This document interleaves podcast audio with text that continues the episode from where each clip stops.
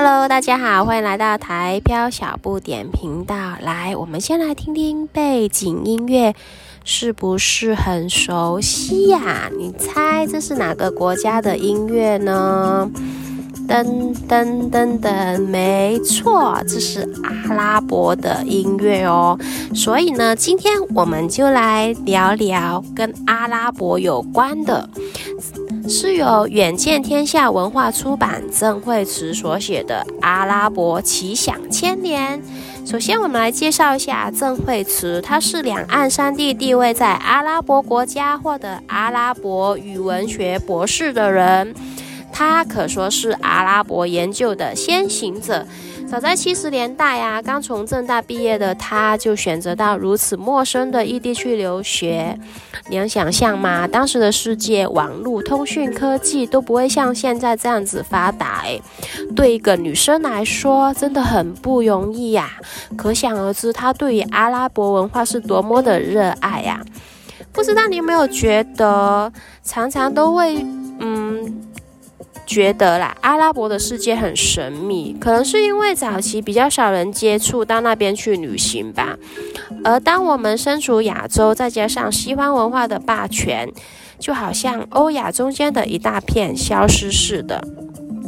那如果你对阿拉伯的世界感到好奇，这本书可是可算是认识阿拉伯文化的最基本入门呐、它读起来呢，不会过于无聊，反而就像是留学的游记一样，很贴近生活。好，事不宜迟喽，接下来我们今天就来。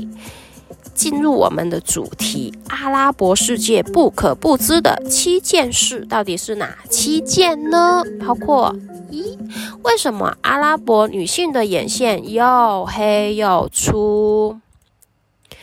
为什么呢？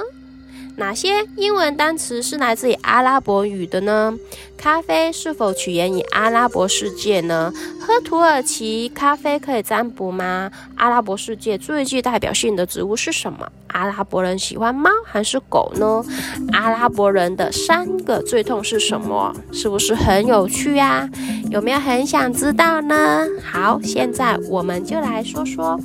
为什么阿拉伯女性的眼线又黑又粗？阿拉伯女性呐、啊，她们就是会用剃石磨成的粉液当成眼线液哦。在中东、北非和南亚的民族都会使用这个习俗呢，要追溯到公元前三千多年，在法老时代的埃及人就开始使用这种眼线液了。除了可以让眼睛又大又黑，也可以保护眼睛免于沙漠气候的强烈日晒。阿拉伯人呢，就继承传统，在婴儿时期就用小金属棒为他画上眼线，因为这样子可以让婴儿日后的眼睛又大又黑，还可以辟邪保平安。当代的研究也发现呐、啊，这是可以治疗眼疾的。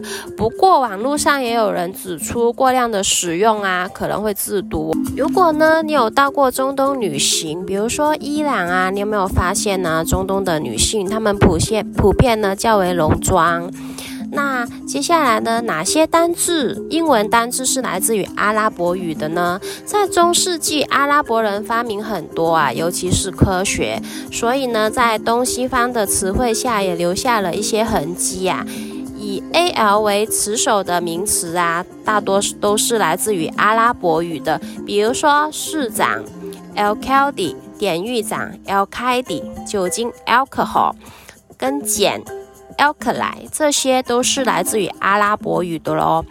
那接下来呢，我们来聊聊咖啡的起源与阿拉伯世界的关系。咖啡这一词呢，可以推说到阿拉伯语的 Qahwh 这个字哦。